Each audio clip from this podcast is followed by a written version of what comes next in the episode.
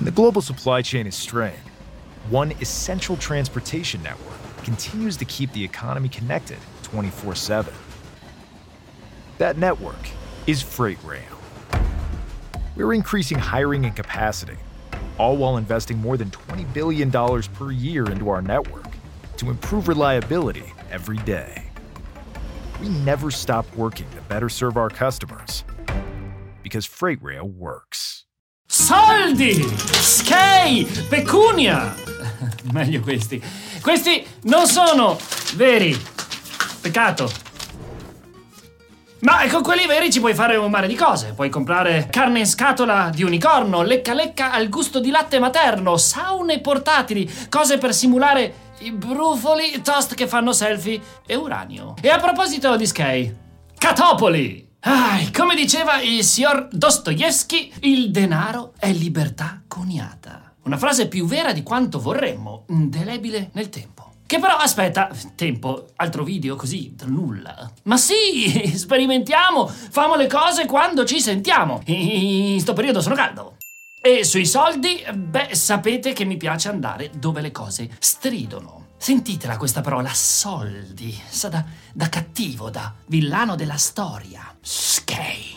È come dire cripto, investire, speculare. Nella nostra cultura tutte parole dalle connotazioni negative. Se pensi a quelle cose sei sporco, hai dei secondi fini. La vita sana, il pianeta, la natura, l'armonia sono all'altro polo. Se tratti di soldi sei nel lato oscuro. Ma perché? Soldi e sesso i due tabù rimasti ancora intatti nonostante nel ventunesimo secolo siano argomento sulla bocca di tutti. Che strano. Per noi esseri umani di oggi è normale pensare ai soldi, questi oggetti strani che ci permettono di comprare tutto quello che vogliamo, ma anticamente il denaro non esisteva. Le piccole civiltà non avevano bisogno di comprare, avevano delle strutture sociali organizzate che permettevano loro di sopravvivere con quello che avevano. Lo scambio di materiali era tipico delle cerimonie religiose e dei riti. Tutto si basava sul dono e sulla reciprocità. Quando poi le civiltà hanno iniziato a diventare più incasinate, ecco la necessità di usare invece la merce di scambio, come le pecore o il sale. Insomma, qualcosa che potesse avere un valore il più condiviso possibile, che mettesse tutti d'accordo in qualche modo. Tanto che di questo ne è rimasta traccia anche nel nostro linguaggio. La pecunia! Ti siamo mai chiesti da dove arrivi? Pecunia? Da pecus, pecora.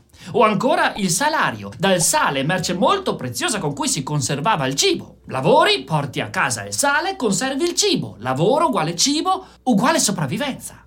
Ma ovviamente siamo esseri creativi, quindi mica ci fermiamo lì. No, sull'isola di Yap venivano usate delle pietre scolpite di 4 tonnellate come forme di denaro chiamate pietre di Rai. Ora, non il design più accattivante, soprattutto in termini di comodità, ma provate a rubarle. I popoli africani invece più smart, le conchiglie. E poi ci sono i Maya con il cacao. Cioccolata! Ora, non pensiamo di essere tanto diversi noi del futuro, eh? Il mondo delle criptovalute ci ha dato modo di tornare ad essere creativi dopo millenni di noia con le banconote. E così nascono monete a caso, con cani, monete, monete cacca, lo shitcoin, creato niente po' di meno che da Shitoshi Kakamoto.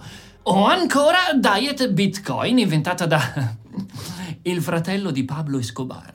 Che si parli di cacao, pecore o cacca, il nostro cervello funziona sempre allo stesso modo. Il suo linguaggio è quello del guadagno e della perdita. È un ottimo economista il nostro cervello e molto furbo. Non fa nulla che non gli porti guadagno e fa il possibile per evitare la perdita. Ma la sua priorità è sempre quella di evitare la perdita prima del guadagno. Questo fenomeno è noto come avversione alla perdita. È un bias cognitivo per cui abbiamo più paura di perdere rispetto all'idea di guadagnare. Si basa sull'istinto di sopravvivenza che ci spinge eh beh, a stare fermi, a preservare lo stato delle cose. Fermi, fermi, che non accada qualcosa, fermi! È il motivo per cui tendiamo a rimanere nella comfort zone. Ricordiamoci che il cervello ci inganna e ci fa percepire i rischi emotivamente il doppio più pesanti del potenziale guadagno. Certo è che prima di rischiare è bene assicurarci che la nostra corteccia prefrontale sia intatta, eh? Eh sì, non tutti percepiscono il rischio allo stesso modo e c'è anche chi la percezione del rischio la perde. Il caso di Phineas Cage è uno dei più eclatanti casi clinici della storia delle neuroscienze. Phineas era un capo squadra nel campo delle costruzioni ferroviarie. È diventato famoso eh, per essere sopravvissuto ad un gravissimo incidente che gli ha cambiato la vita. Il 13 settembre del 1848 Phineas sta preparando un esplosivo per spianare il fondo stradale della ferrovia Rutland e Butlington nel Vermont. E già qua, esplosivo. All'improvviso, a seguito dell'esplosione, un'asta lunga oltre un metro, grossa così e pesante 6 kg, gli trapassa la testa. L'esplosione è talmente forte che l'asta dopo l'impatto cade a oltre 20 metri di distanza. Fines finisce sotto i ferri, ma è vivo. Il problema è che i dottori che si prendono cura di lui notano un danno. No, ma non da poco al cervello. Fines ha perso praticamente tutto il lobo frontale sinistro ed è vivo. Nonostante l'incidente, Fines sopravvive e vive per altri 12 anni. Ma è sempre incazzato. E vorrei vedere, anch'io sarei infastidito sapendo che tutti credono in continuazione che faccia loro l'occhiolino. Qualcosa però non torna. Fines è sempre stato un personaggio laborioso e responsabile, uno per bene, ma dopo il fattaccio diventa tremendamente scontroso e inaffidabile. E ci si accorge che la sua personalità, beh, è completamente cambiata. Non solo, non è più capace di prendere decisioni di buon senso e non riesce a considerare i rischi. La sua razionalità e le sue emozioni non dialogano più. E così eh, il povero Fines perde il lavoro, ha casini a casa, matrimonio, eccetera. Il dottor Harlow, che più di tutti si è occupato del suo caso, ha riportato che l'equilibrio tra le sue facoltà intellettuali e le propensioni animali sembra essere distrutto. Il collegamento coi skei? Studi successivi sul tema hanno cercato sempre più di capire il ruolo della corteccia prefrontale nella percezione del rischio e nella personalità in generale. La corteccia prefrontale sembra avere un funzionamento alterato nei soggetti con dipendenza da gioco d'azzardo. E così anche nelle principali dipendenze. Il punto è che non bisogna per forza avere un trauma evidente o un malfunzionamento del cervello per spiegare la scarsa percezione del rischio. E sapete qual è uno degli elementi che contribuiscono alla scarsa gestione dei skei? La poca educazione al tema! Educazione! Oh, ma guarda, devo lamentarmi dell'educazione anche oggi? Ancora? Eh, sacramento. L'80% dei bambini americani va al college senza mai aver avuto una conversazione con i genitori sui soldi. E nella nostra società il problema dei soldi è che è un tabù. Parlare di soldi ci fa sentire sporchi, venali, arrivisti e questo ci porta ad avere una non giusta percezione del denaro. Tranne quando eh, giochiamo a Monopoli, in quel caso abbiamo coltelli in tasca, parole taglienti e se mi rubi Parco della Vittoria ti rigo la macchina. Insomma, sembra che nel mondo reale non è nemmeno che perdiamo la concezione del rischio, non la si acquisisce proprio. Il problema è che ad oggi abbiamo la possibilità di fare molto con i soldi e in modo maledettamente semplice, tutto è a portata di click. Puoi comprare finti appezzamenti di terreno sulla Luna a portata di click. E la nostra cultura si porta dietro dei falsi miti in merito, come il fatto di essere eh, esseri razionali. Ma non lo siamo, siamo emozionali, un corpo antico, costruito in migliaia e migliaia di anni, basato sulle emozioni, non sui scale, non sulla parte razionale che è la parte più giovane del nostro cervello in termini di evoluzione. Ed ecco che, per esempio, in economia gira la voce che il 90% dei traders perda soldi. Nonostante la matematica, la comprensione dei mercati, le strategie, il fatto di sapere quello che stiamo facendo, poi finisce che non operiamo come da piani. Ma perché? Beh, perché è provato da svariate ricerche in ambito neuroscientifico che la maggior parte delle decisioni sono prese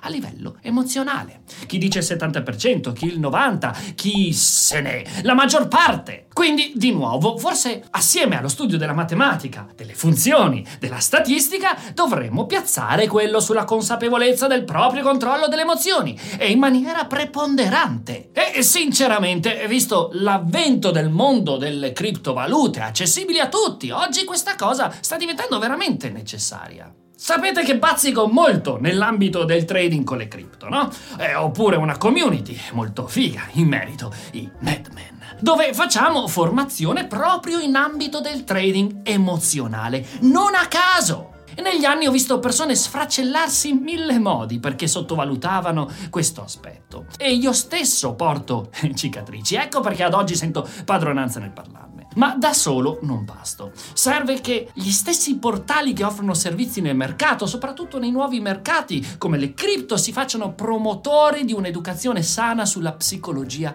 del soldo. E oggi poi con questa cosa delle cripto, dai, dai, dagli cripto agli NFT, tutti di corsa agli acquisti, ma la potenza è nulla senza il controllo. Hm? E guardate, ne, ne, approfitto già in questo video, visto che il tema cripto è così caldo, proponendo a chi di voi è interessato uno strumento interessante. Proprio con i Madmen, qualche anno fa, ho avuto l'opportunità di conoscere gli amici di Young Platform, con cui lavoriamo da anni, e che sono felice di portarvi qui nel canale. Prima di tutto perché sono orgoglio nostro italiano, una realtà nuova che finalmente approccia le cose in modo diverso per una volta. Eh, conosco personalmente Andrea al CEO e sì, è fuori di testa come noi. Ma anche perché il loro obiettivo è di facilitare la comprensione del mondo cripto nel mentre che lo si vuole approcciare. In sostanza possono essere il punto di riferimento italiano alla domanda ho già sentito parlare di criptovalute, ma non so da dove iniziare. Così potete finalmente conoscere di più questo pazzo mondo, che è davvero figo, senza sfracellarvi. Vi scaricate l'app Step dal cellulare e vi sparate le basi, articoli, quiz in modo divertente e semplice. E in cambio vi pigliate pure YNG, che è la loro criptovaluta.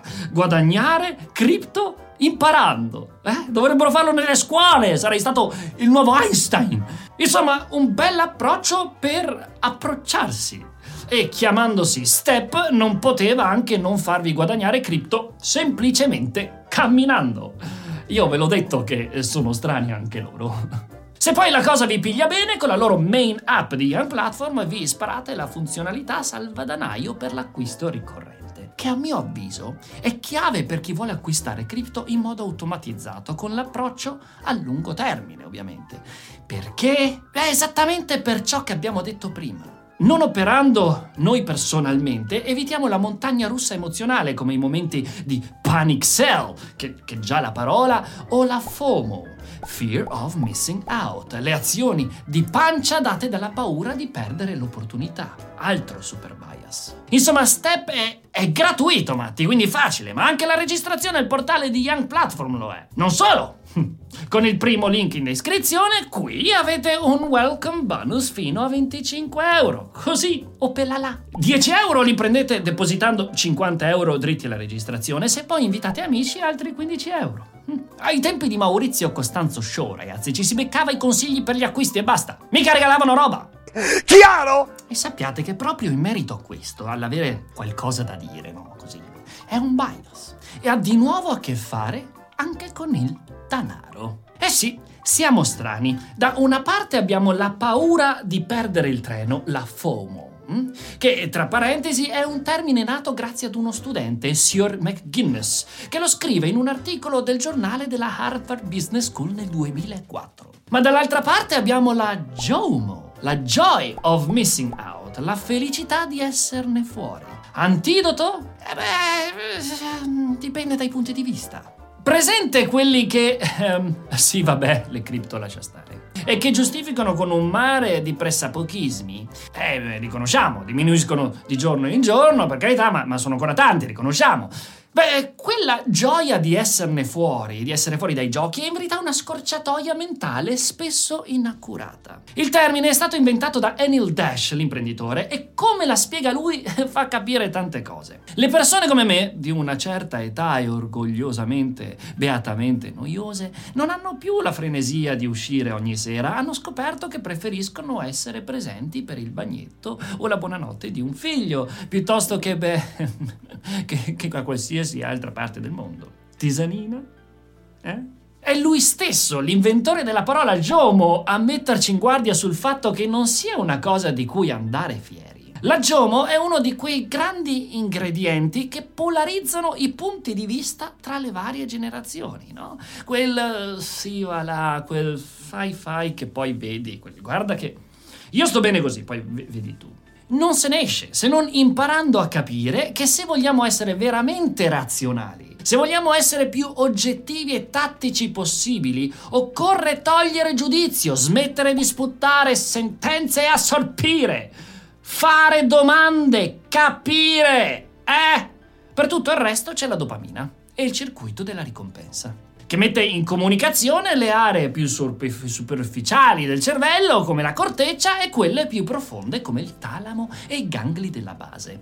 In psicologia tutto ciò che aumenta la probabilità di eseguire un comportamento è detto ricompensa. Ci sono le ricompense primarie, come il cibo, gli affetti, sesso, le ricompense intrinseche, come fare qualcosa che ci appassiona, e le ricompense estrinseche, come i skate, che non sono piacevoli indipendentemente, ma sono piacevoli perché li associamo a qualcosa che potremmo fare, qualcosa di intrinsecamente piacevole. E questo fa riflettere, mentre le monete e le banconote non hanno un valore intrinseco. E quello che ha un vero valore intrinseco sono le nostre passioni, i nostri gusti, le passeggiate con gli amici, i film in buona compagnia, le sorprese, gli abbracci, i sorrisi.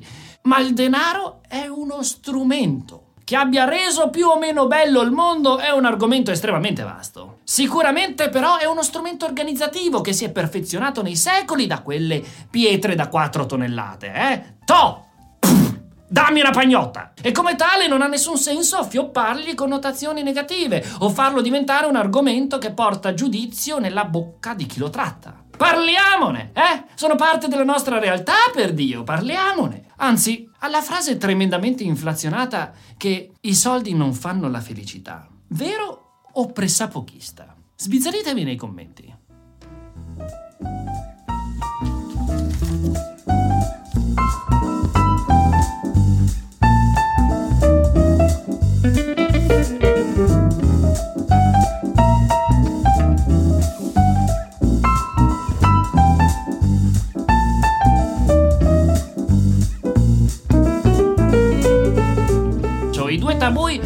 Tabui rimasti. Tabui? Ma che cazzo? Molto bui questi tabui. Anch'io sarei in casa. Pro per si rap rap